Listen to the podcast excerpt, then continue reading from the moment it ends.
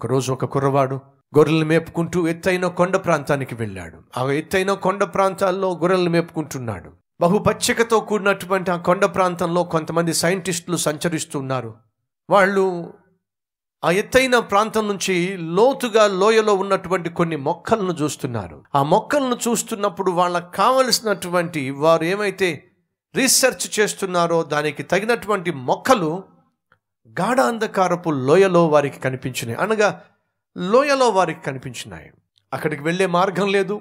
ఆ మొక్కలు కోసే అవకాశము లేదు. కానీ వారికి ఆ మొక్కలు కావాలి. ఎక్కడో లోయలో ఉన్న మొక్కలు వీరు కొయ్యాలంటే మార్గం కనిపించటల్లా మొక్కలను కోసేటటువంటి మార్గం అయితే కనిపించలేదు కానీ గొర్రెలను మేపుతున్న కుర్రవాడు మాత్రం కనిపించాడు. అప్పుడు ఆ కుర్రవాడిని పిలిచారు. ఒరే బాబు ట్రా అని అడిగాను. ఏమిటి అని అన్నాడు. గొర్రెలను మేపితే నీకు ఎంత వస్తుందా అని చెప్పంటే వంద రూపాయలు ఇస్తారు సార్ నెలకి నాకు అని చెప్పన్నారు.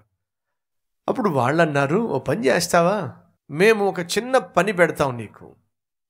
ఆ పని చేస్తే ఒక్కరోజుకే వంద రూపాయలు ఇచ్చేస్తాం. ఏమిటి ఒక్క రోజుకి వంద రూపాయలు ఇస్తారా? ఒక్క రోజుకే ఇచ్చేస్తాం. ఏం చేయాలో చెప్పండి. ఏం లేదురా. నీ కాళ్ళకు తాడు కడతాం. ఆ కాళ్ళకు తాడు కడతారా? తాడు కడతాం. కట్టి. మేమందరం కలిసి తాడు పట్టుకుంటాం. నిన్ను నెమ్మదిగా ఈ కొండపై నుంచి నెమ్మదిగా కిందకు వదిలిపెడతాం. అలా కిందకి వదిలిపెట్టినప్పుడు నువ్వు నెమ్మదిగా లోయలోకి వెళ్ళి మొక్కలను చూసావా? ఆ మొక్కలు కోసి సంచిలో పెట్టి తాడు ఊపు. నేను పైకి లాగేస్తాం. ఏమంటావు? వీళ్ళు ఏం చేస్తారంటే వాడి కాళ్ళకు తాడు కట్టి వాడిని కిందకి వదిలిపెడతారట. వదిలిపెట్టి వీడేం చేయాలంటే ఆ లోయలోకి వెళ్ళి ఆ మొక్కలు కొయ్యాలట. బాగుంది ఆలోచన. వాడికి ఏమనిపించిందో ఏమో వాళ్ళందరిని చూశాడు. చూసి వెళ్ళిపోయాడు. ఓరి ఓరి చేతికి దొరికాడు దొరికాడు. ఏమీ సమాధానం చెప్పకుండా వెళ్ళిపోయాడు ఏమిటని చెప్పి వీళ్ళు మళ్ళా ఎలా ఇప్పుడు ఆ మొక్కలను కొయ్యాలా అని ఆలోచనలో పడ్డారు. కాసేపు అయిన తర్వాత ఆ కుర్రవాడు మరలా వచ్చాడు. వస్తూ వస్తూ తనతో పాటు ఒక ముసలాయిని తీసుకొచ్చాడు. ఆ ముసలాయిన్ వచ్చాడు. ఏమిట్రా? మేము చెప్పినట్టుగా చేస్తావా? అప్పుడు కుర్రోడు అంటున్నాడు. డెఫినెట్గా చేస్తా. మీరు నా కాళ్ళకు తాడు కట్టండి. కానీ ఒక కండిషన్ ఏమిటి? ఆ తాడు మీ చేతిలో ఉండడానికి వీల్లేదు. మరి ఇదిగో ఈయన చేతిలో ఉండాలి. ఒరేయ్ ఆయన చూస్తే బలహీనంగా ఉన్నాడు కదరా. మేము ఐదుగురు ఉన్నాం. మేము పట్టుకుంటాం గట్టిగా. మీరు ఐదుగురు కావచ్చు పది మంది కావచ్చు. మీరు పట్టుకుంటే మాత్రం నేను లోయలోకి వెళ్ళడానికి ఛాన్స్ ఉండదు. వెళ్ళలేను కూడా. ఆ తాడు మీరు ఈ పెద్ద ఆయనకి ఇస్తే ఆ తాడు ఆయన పట్టుకుంటే నేను ధైర్యంగా లోపలికి వెళ్తా. మళ్ళా వాళ్ళు అన్నారు పిచ్చోళ్ళలాగా ఉన్నావురా ఐదుగురం పట్టుకుంటామంటే వద్దంటున్నావు. పెద్దగా శక్తి కనిపించినటువంటి ఆయన్ని పట్టుకోమంటున్నావు. ఎందుకు ఆయన పట్టుకోవాలరా? ఆ కుర్రోడు అంటున్నాడు ఎందుకు పట్టుకోవాలంటే ఆయన మా నాయన కాబట్టి ఆయన మా తండ్రి కాబట్టి. నా తాడు నా కాళ్ళకు కట్టే తాడు నా తండ్రి చేతికి అప్పగించండి. ఆయన పట్టుకున్నట్లయితే గాఢాంధకారపు లోయలోనికి నేను ధైర్యంగా వెళ్ళగలుగుతాను. ఏది కావాలో దాన్ని సాధించగలుగుతాను. తాడు మాత్రం నా తండ్రి పట్టుకోవాలి. దయచేసి వినండి. ఐదుగురు బలవంతులు ఉన్నప్పటికీ కూడా ఆ కుర్రవానికి నమ్మకం కుదరలా. ఎందుకని? ఏమో ఏం చేస్తారో. కానీ బలహీనైనప్పటికీ కూడా ఆ కుర్రవాడు అంటున్నాడు నా తండ్రి నా తాడు పట్టుకున్నట్లయితే తన ప్రాణాన్ని పోగొట్టుకుంటాడేమో కానీ గాఢాంధకారపు లోయలో మాత్రం నన్ను వదిలిపెట్టనే వదిలిపెట్టడు. ప్రియ సహోదరుడు సహోదరి బలహీనమైనటువంటి ఒక తండ్రిని ఒక కుర్రవాడు అంతగా నమ్మినట్లయితే నేను ప్రకటిస్తున్న దేవుడు బహుబలాచుడు బహుబలమైన వాడు నువ్వు నేను చేయాల్సిందల్లా ఒకటే.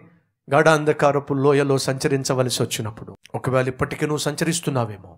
ఇప్పటికే నీ జీవితంలో పెను తుఫాను గుండా వెళ్తున్నావేమో. ఇప్పటికే నీ జీవితంలో ఇంతకుముందు ఎన్నడూ ఎదుర్కొన్నటువంటి సమస్యలు కష్టాలు నష్టాలు ఇరుకు ఇబ్బందులు పరీక్షలు శోధనలు ఎదుర్కొంటున్నావేమో. అయితే నువ్వు చేయాల్సిందల్లా ఒకటే. ఏమిటి? నీ జీవితాన్ని సంపూర్తిగా బహుబలాఢ్యుడైనటువంటి ఆ ప్రభు యేసుక్రీస్తు చేతికి అప్పగిస్తే చాలు. ఆనాడు ఇస్రాయేలీలు అదే చేశారు. సిరియన్లు అనుకున్నారు ఏమని? కొండలపైనైతేనే వీళ్ళు విజయం సాధిస్తారు కానీ లోయలో దొరికిపోతారు. వాళ్ళు దేవుణ్ణి అండర్ ఎస్టిమేట్ చేశారు. జీవము కలిగిన దేవుడని యహోవా గురించి వాళ్ళు సరిగా అవగాహన చేయలేకపోయారు అర్థం చేసుకోలేకపోయారు. లోయల్లో మనం విజయం సాధిస్తాం.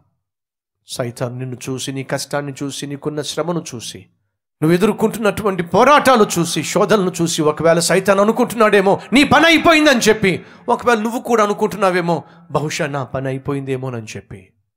సహోదరుడ సహోదరి నీ జీవితము దేవుని చేతిలో ఉన్నంత కాలము ఎప్పటికీ నీ పని కానే కాదు. ఎప్పటికీ నీ జీవితము ముగింపుకు రానే రాదు. నేను ప్రకటిస్తున్న నా దేవుడు నేను ఖచ్చితంగా లేవనెత్తుతాడు. ఉన్నతమైన స్థితిలో కూర్చోబెడతాడు. సైతాన్ అనుకుంటాడు దొరకబుచ్చుకోవచ్చని ఓడించవచ్చని కానీ నువ్వు నువ్వు నేను జీవము కలిగిన దేవుణ్ణి సేవించినట్లయితే గాఢాంధకారపు లోయలో కూడా ధైర్యముగా మనం ముందుకు సాగలం. సజీవముగానే దేవుణ్ణి సేవించగలం. అట్టి కృప దేవుడు మనందరికీ అనుగ్రహించునుగాక.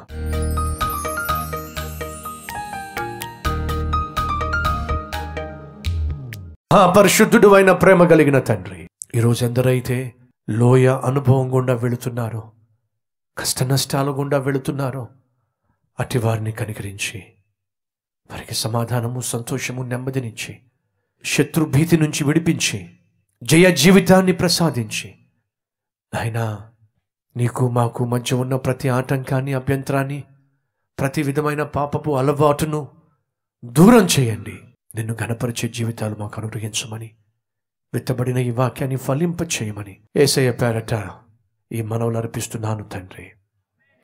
అమేన్